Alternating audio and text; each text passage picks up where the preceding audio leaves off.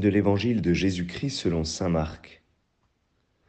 En ce temps-là, Hérode avait donné l'ordre d'arrêter Jean le Baptiste et de l'enchaîner dans la prison à cause d'Hérodiade, la femme de son frère Philippe, que lui-même avait prise pour épouse. En effet, Jean lui disait, Tu n'as pas le droit de prendre la femme de ton frère. Hérodiade en voulait donc à Jean, et elle cherchait à le faire mourir. Mais elle n'y arrivait pas parce que Hérode avait peur de Jean. Il savait que c'était un homme juste et saint, et il le protégeait. Quand il l'avait entendu, il était très embarrassé. Cependant, il l'écoutait avec plaisir. Or, une occasion favorable se présenta quand le jour de son anniversaire, Hérode fit un dîner pour ses dignitaires, pour les chefs de l'armée et pour les notables de la Galilée. La fille d'Hérodiade fit son entrée et dansa. Elle plut à Hérode et à ses convives. Le roi dit à la jeune fille, Demande-moi ce que tu veux, et je te le donnerai. Et il lui fit ce serment, Tout ce que tu me demanderas, je te le donnerai, même si c'est la moitié de mon royaume. Elle sortit alors pour dire à sa mère, Qu'est-ce que je vais demander?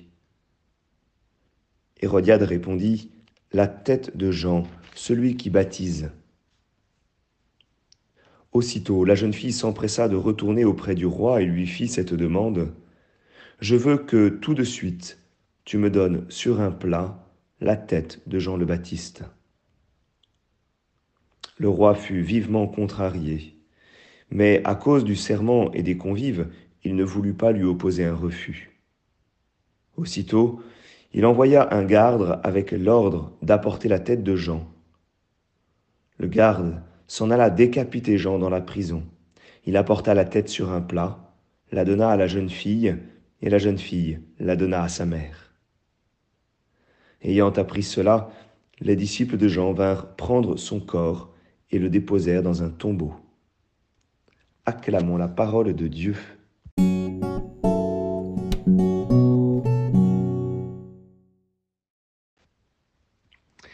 Bonjour à tous, j'espère que vous allez bien. Aujourd'hui, nous avons un, évangile assez terrible, pourtant un évangile que j'aime que j'aime beaucoup.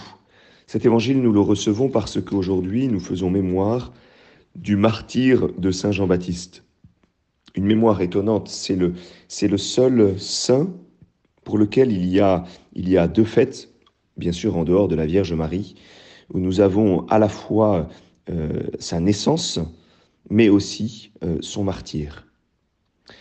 Alors en général, j'aime bien regarder euh, la personnalité d'Hérode, une personnalité tellement complexe. Hérode, c'est quelqu'un qui, qui est attachant. Pourquoi? Parce que il a découvert en Jean-Baptiste un homme juste et saint. Il savait que c'était un homme juste et saint. C'est un homme même qui, euh, protège Jean-Baptiste, c'est ce que nous dit Saint Marc. Et même mieux, c'est un homme qui écoutait avec plaisir Jean-Baptiste. Il avait discerné en lui euh, une parole, une parole de, vérité. Et pourtant, Hérode, c'est quelqu'un qui est esclave de ses passions. Il a pris la femme de son frère. Et même il est séduit par euh, une jeune fille, Hérodiade. Hérode, c'est celui qui est esclave de, son orgueil, de son orgueil plus particulièrement du pouvoir. C'est quelqu'un qui, euh, qui euh, a besoin de la présence de, ses dignitaires, de chefs d'armée, des notables, où il assoit son pouvoir face à ces personnes. C'est surtout quelqu'un qui croit qu'il a absolument tout, qu'il a un pouvoir sur tout. Il ose dire cette phrase tout ce que tu me demanderas, je te le donnerai, même si c'est la moitié de mon royaume, comme si jamais ce royaume lui appartenait, alors qu'il en est, par son rang, le serviteur. Il est enfin surtout esclave de ses peurs, peur du regard des autres. Il avait peur de Jean tout d'abord, peur probablement de sa parole de vérité. Il a peur surtout du regard de ses dignitaires, de toutes ces personnes qui l'entourent, Et c'est pour cela qu'il ne peut pas reconnaître que son serment était stupide. Et il s'enferme dans sa peur jusqu'à commettre l'irréparable.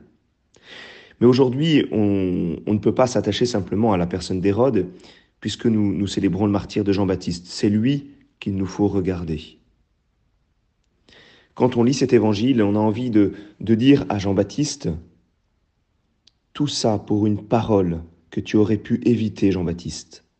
Pour cette parole que tu as dit, tu n'as pas le droit de prendre la femme de ton frère. Pourquoi, Jean-Baptiste, t'es-tu occupé de ce qui ne te regardait pas? Pourquoi n'es-tu pas resté dans le silence? Par ta parole, tu as été mis en prison, et comme si cela ne suffisait pas, cette parole t'a conduit à la mort. Jean-Baptiste, nous le savons, euh, puisque Jésus le dira, c'est la figure du, du plus grand des prophètes. C'est lui qui a discerné en Jésus l'agneau de Dieu, qui l'a désigné, voici l'agneau de Dieu.